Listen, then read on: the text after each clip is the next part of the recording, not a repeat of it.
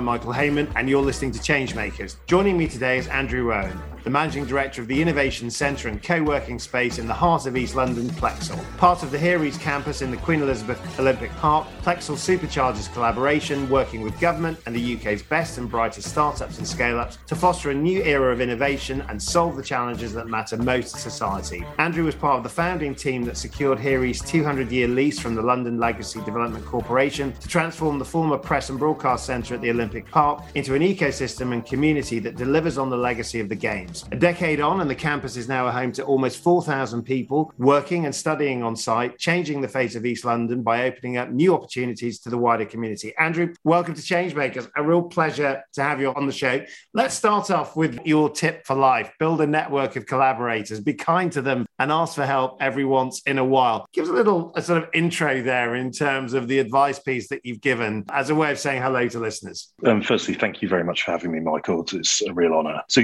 I mean, that little tip around building a network of collaborators, I think it's both true of my now 20 year career, but also true of my everyday life that I live in in Plexal. I think it's especially important when I when I reflect around my journey and the you know success and failure that I've had along the way. I've always been conscious of serving others so whether that be serving as an employee and colleague or serving as a leader, and making sure that the the kind of balance of trade between me and my network was all I was always very conscious of, and making sure that I was I was cognizant of what I could provide and the value I could create for others, so that when I needed value, when I needed support and assistance, that that I knew I could rely on on others to provide it. When I think about important career moments over the last 20 years, it's it's always been my network that creates opportunities for me, sometimes in a way I wouldn't expect or, or um, anticipate, but always in a way where th- there's that level of trust. If your network's doing mm. something with you, for you, or to you, there's that level of trust that's implicit within it. Now, if I reflect on my everyday experience in Plexal now, it is all about networks. So it's yeah. all about the ecosystem of public and private, big and small, and making sure that you're conscious of where value can be created in that network. So something that's been true to my character and personality throughout my career is now actually the core competence of what we do. I want you to frame Plexal for us because I'm, I think it's it's quite difficult if you've never been there to understand how important collaboration is, not only as a as a metaphor, but actually as the DNA for everything that Plexal is about. Bring it to life for listeners in terms of, I, I suppose, the, this supercharged space for collaboration. 10 years ago, when Gavin Poole and I and the team around us were planning what Here East could be, it was all about creating this campus for innovation and creativity. And within that, you bring together industry, academia, government, and innovators. And Plexal emerged as extremely important in that vision because it is the platform for collaboration and it's where the innovators spiritually live and sometimes actually live. So Plexal effectively does two things. So, firstly, it's a physical home for over 100 businesses, big and small. All of them are technology inspired and driving the, the next wave of the economy, whether that mm. be through the business model they adopt or the technology that they're using or, or building. And then, importantly, a consultancy that focuses on government led innovation. So, where we obsess about public policy, about market intervention, about industrial strategy, where we can support public sector to, to achieve its goals by enabling private sector to engage. That model, I think, is increasingly relevant at this moment where we've undoubtedly got an interventionist government and we've got some of the biggest challenges of our time. And, and I suppose a good example of that would be something like cybersecurity as a, as a day-to-day issue that, that people might think about, well, where, where does that kind of cross-section actually find expression? You're doing a lot of, of, of work in that space. Bring that to life in terms of what that actually means in terms of the day-to-day vibe, the day-to-day sort of things that actually go on. Yeah, so, I mean, a busy day in Plexal means typically a journey to East London. So, you know,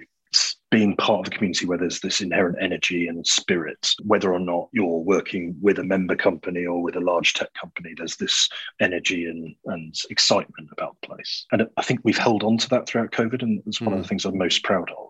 Lots of engagement with government departments, lots of thinking about policy where it pertains to innovation and technology and where that might be going, and lots of thinking about the pervasiveness of some of the subject matter we think about. So you've mentioned cybersecurity here, but equally we could be talking about artificial artificial intelligence or digital identity, and they, they tend to impact many, many sectors, many, many sections of society. So there's lots of thinking about how our offer of ecosystem building and then innovation programs can apply to create benefit in those contexts. Now, one of the things I always think about when I think about Plexal and I think about the Here East campus more widely is that scale is a big part of this. It feels like in a city like London, where space is often the biggest single problem for any growing company to overcome, it feels that you're in a part of the world where that space is a big part of its draw, a big part of the thinking big, a big part of the the scaling up of innovation in terms of where you might expect to see world class companies and innovations coming from. Do you ever get to a point where actually you run out of space, or do you just think that you've actually got such a sort of big project that this is the sort of thing that can keep growing and growing across this very, very long 200 year lease that you've got from the London Legacy Development Corporation. Yeah, I mean, it's interesting to reflect, been 10 years on from the Olympics and the moment where this dream emerged. I, I do think there are kind of phases of our delivery, both here East and Plexal, where initially and purposefully we were all focused about local impact. So the social regeneration impact the Olympic investment can have around creating employment and education opportunities for those who otherwise might not have it. That phase, I think we've got real great we're starting to see the delivery of it now, every day. I think now we're established and you know Plexal itself's four and a half years old now. We're now having national and international impact. But we don't forget about the local community and the obligations we took on originally. So grounded. Uh, absolutely. And, and humble in, in the way we deliver it. At least that's the intent. But I think I think seeing that every day is such a motivator because you, you get to touch and talk to the people that you're collaborating with and hopefully then combining with to cause benefit for those you know who were targeted originally but you're also having really important international impact on technology and innovation. It's the balance of those two things which is really superb. Mm. i mean you mentioned the four and a half years of, of, of, the of the story of plexal. And before we came on air you talked about well actually we, we've had to come of age in covid. I mean tell us a little bit about what you know you, you talk there about also about the kind of the the physicality of the place the ability to collaborate see each other, work with each other. How, how has COVID had an effect on that in terms of having, you know, basically half of that story in times of lockdown? Yeah, I mean, it's been fundamental, literally. My management team and I made some really critical decisions quite early on in March 2020. We committed to each other and our members we would not close the doors for one single day. Now, the reason we chose to do that was, was a few. So, firstly, deploying a health and safety regime that prioritized public health and the health of our customers. Given the scale we've got, some of the operational routines we've got, we, we believed that that was possible and, and that was endorsed by our members. Secondarily, some of our members are hardware based companies. So, deploying things like robotic solutions next to your kitchen table was somewhat impossible. So we wanted to make sure that we, we stayed relevant and present for them. And thirdly, we've got a large number of social enterprises who who pivoted into literally helping local communities through you know pre- preparation of food packs for the vulnerables, for example. So that community, albeit it became very low in number, we stayed open and relevant to. I think the symbolism of us not closing our doors really helped our relationship with our community. Now, that said, we supported those companies who couldn't afford to pay their bills during that period of time and, and made sure that we were a flexible and responsible um, um, supplier to them. But that mentality, first of all, meant that we were kind of always on. There wasn't that moment, even in our consulting where business where, where, where we forgot about our client. Yeah. Exactly. So as a result of that, our kind of conceptual return to work was July 2020. And I still see competitor businesses today who are talking about return to work now. And that was almost what, 18 months ago. And I, and I think that mentality has really come across to our clients, both in the consulting product and the workspace product. Mm. And I mm. think as a result, we've really strode forward during that period of time. Well, and I suppose what this brings us on to is a discussion about you know where the future takes us, what the future of work will be, how collaboration spaces will will evolve. Before we do that, though, I, mean, I was I was reading a uh, an article which quoted a U.S. Department of Labor statistic that said that, that two thirds of of primary school kids would go on to take on jobs that have no current job description. You're a very good example of that, Andrew, aren't you? I mean, I can't imagine that you know going back in your own story that actually you know you, you would have said, well, I'm going to I'm going to help foster a new era of innovation and help create a sort of collaboration space called Plexal. I mean, in terms of what gets you to that space, in terms of how you sort of like get to Plexal and how that, I, I, suppose, impacts your kind of view of the world and view of the future. Let, let's just spend a moment on that. Yeah. So I've, when I reflect back, I didn't have the cognicity to be able to do this previously, but I think I've always been in search of mission, whatever that mission is, but something mm. to buy into and something to commit behind,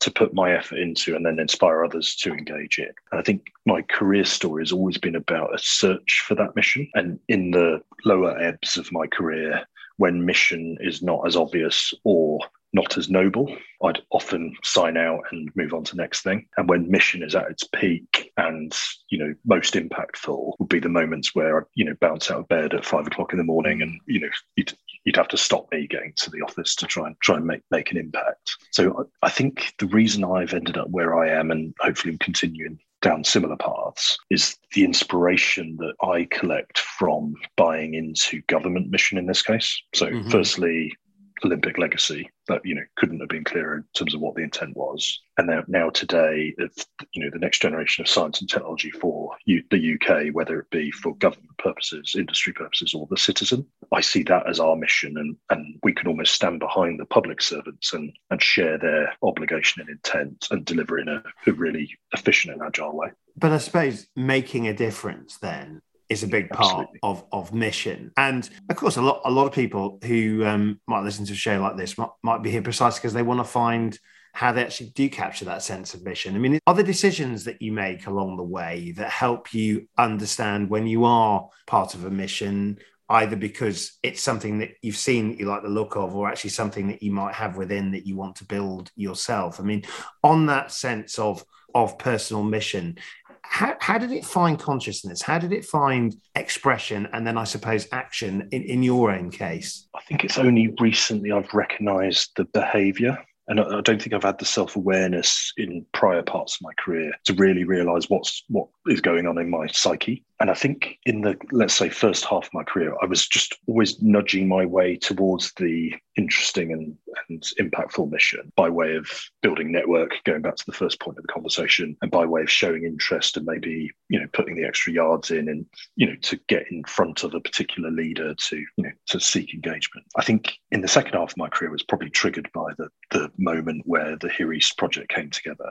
I think realizing that you don't have to wait for permission to get yourself involved with a mission you know, particularly one as grandiose as a you know UK government and you know decades worth of social progress. That actually you can be a willing participant on that journey, mm. and no one will take you away from that journey. You've just got to find your niche within it, where you can start when you're adding value. Then you can start to build it into something that, that potentially is monetizable, but and engaging. And, and it's interesting because you know you're working between the juxtaposition of of public policy and government and and business. And of course, a lot of people when they look to change will often compare and contrast. You know, when you look at the arrival of a generation of purpose led business leaders that see themselves as problem solvers for issues as diverse as, as climate to, through to social justice. But you also see another side of life where people say, well, if you want to get change done, you know, it, has got to be through through government. I, and I suppose where you're living is the intersection of actually, well, what happens when those two meet? Tell us a little bit about that in terms of the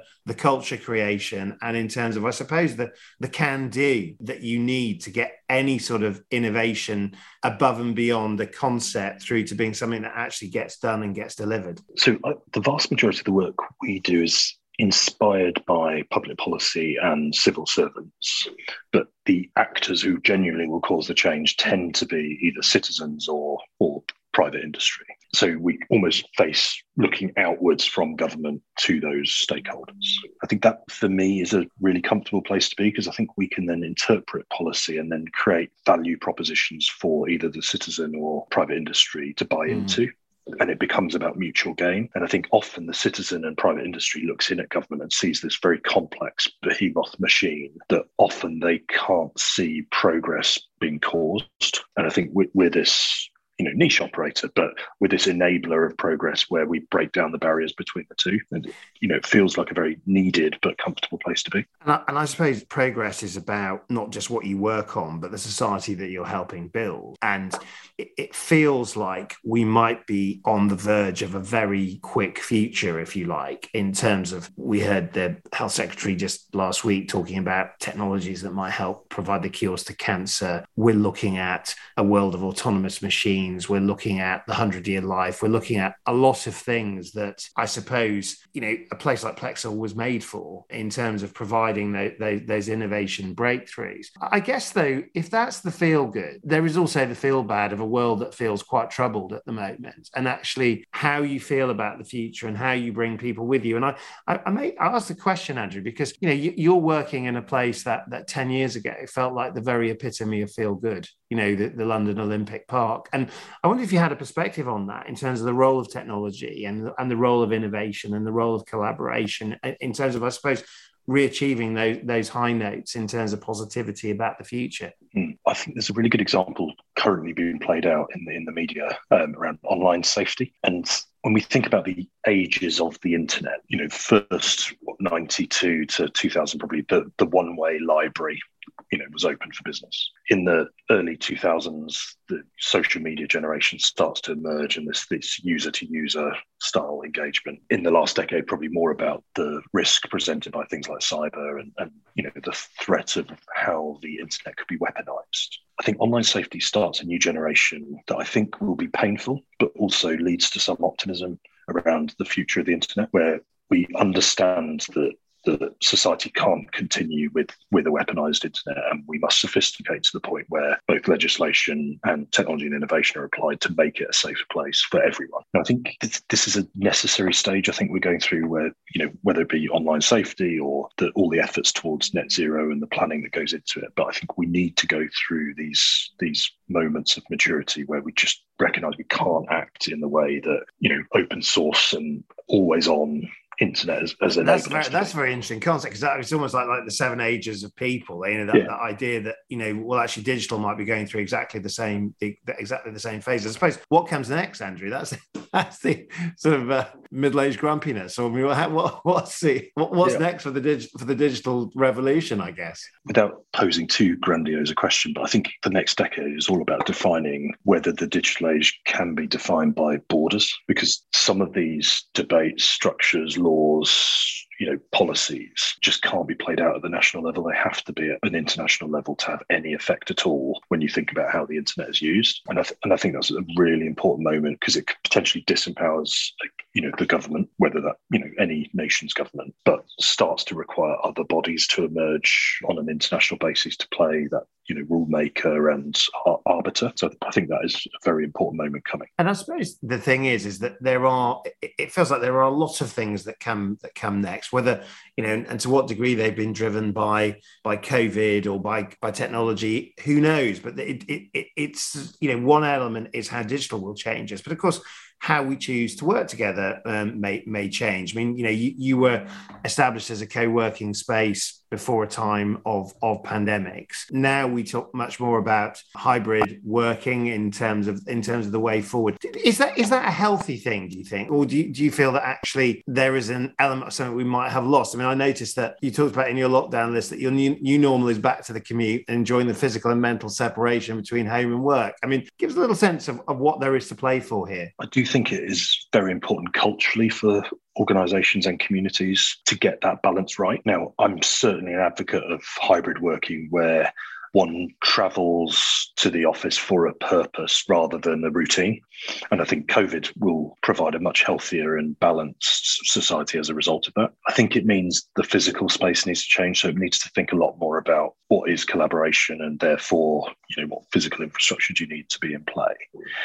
But I do think there's there's some really interesting debates and, and proof points that I think will emerge over the course of the next few years as hybrid working starts to bed in in whichever way each organization chooses to adopt it. And it's kind of back to the original point I made around networks, around career development in the context of hybrid working, I think is going to be a really interesting point together with diversity and inclusion. It's actually, you know, in the predominantly hybrid work working environment where junior individuals don't have the opportunity to engage with more senior individuals face to face, it's going to make it a lot more difficult to motivate and impress. I think, you know, how do you keep yourself front of mind when you're thinking about your career opportunities and where they go? Or do we produce a kind of project style engagement between employer and employee where, and, where and, I suppose, I suppose, I there's also this this physicality and the sort of work that you're doing.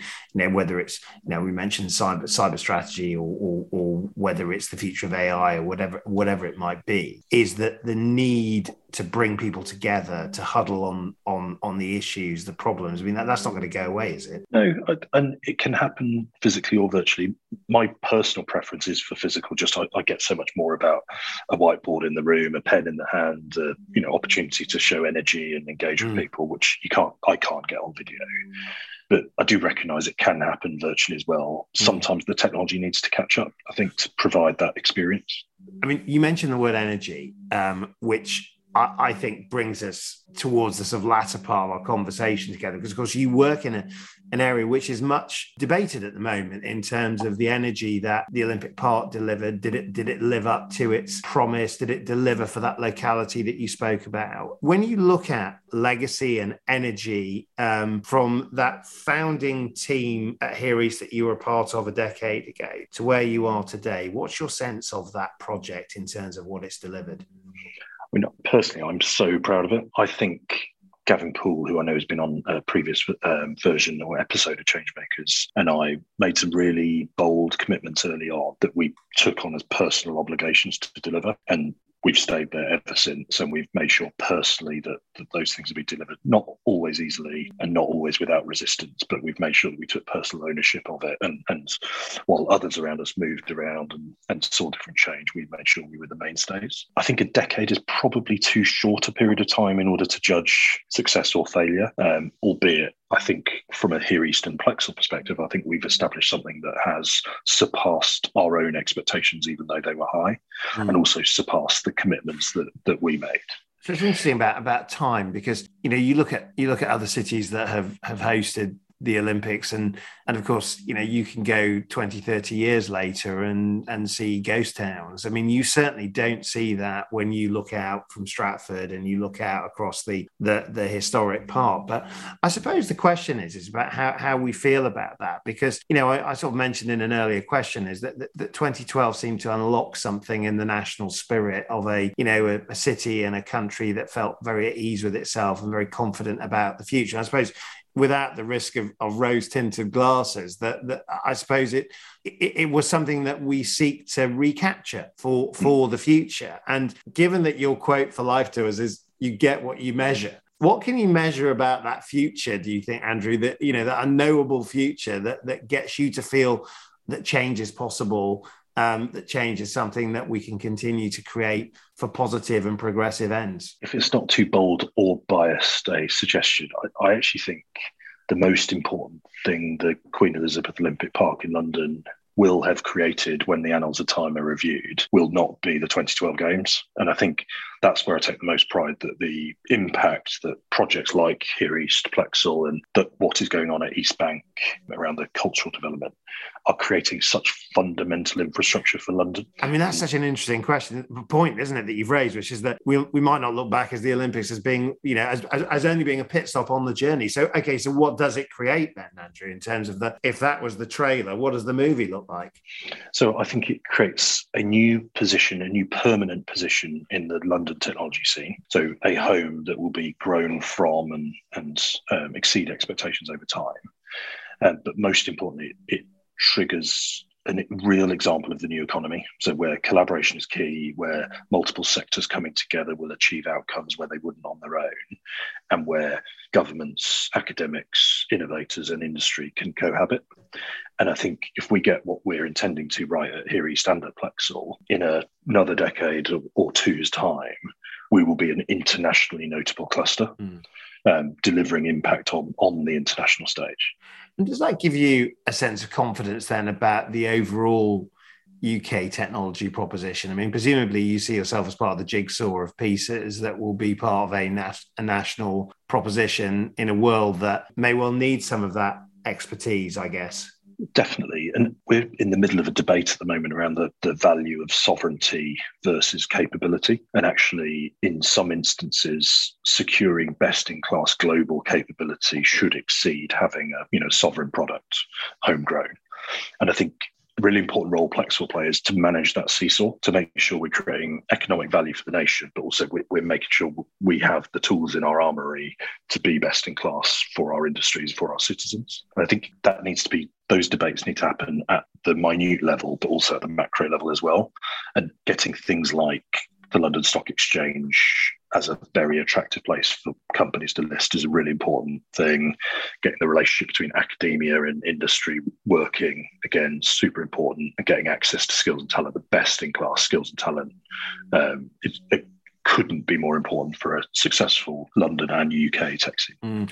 And and just the last question, if I may. I mean, now you, you used that phrase earlier on about a normal day at Plexal, and, and I'm also thinking about this great quote for life: "You get what you measure." Have you measured those days over the four and a half years you've built them in terms of the the sense of of progress, the sense of outputs that um, that, that, that Plex has actually delivered. I think this example might be the best reflection of my personality, but it's the sublime and the ridiculous that, that I am really obsessed by. I go back to the launch of London Tech Week in 2019, and we were um, so fortunate to be the host with a very notorious audience, which I think Michael you were in, and we were lucky enough to have a keynote by the then Prime Minister Theresa May.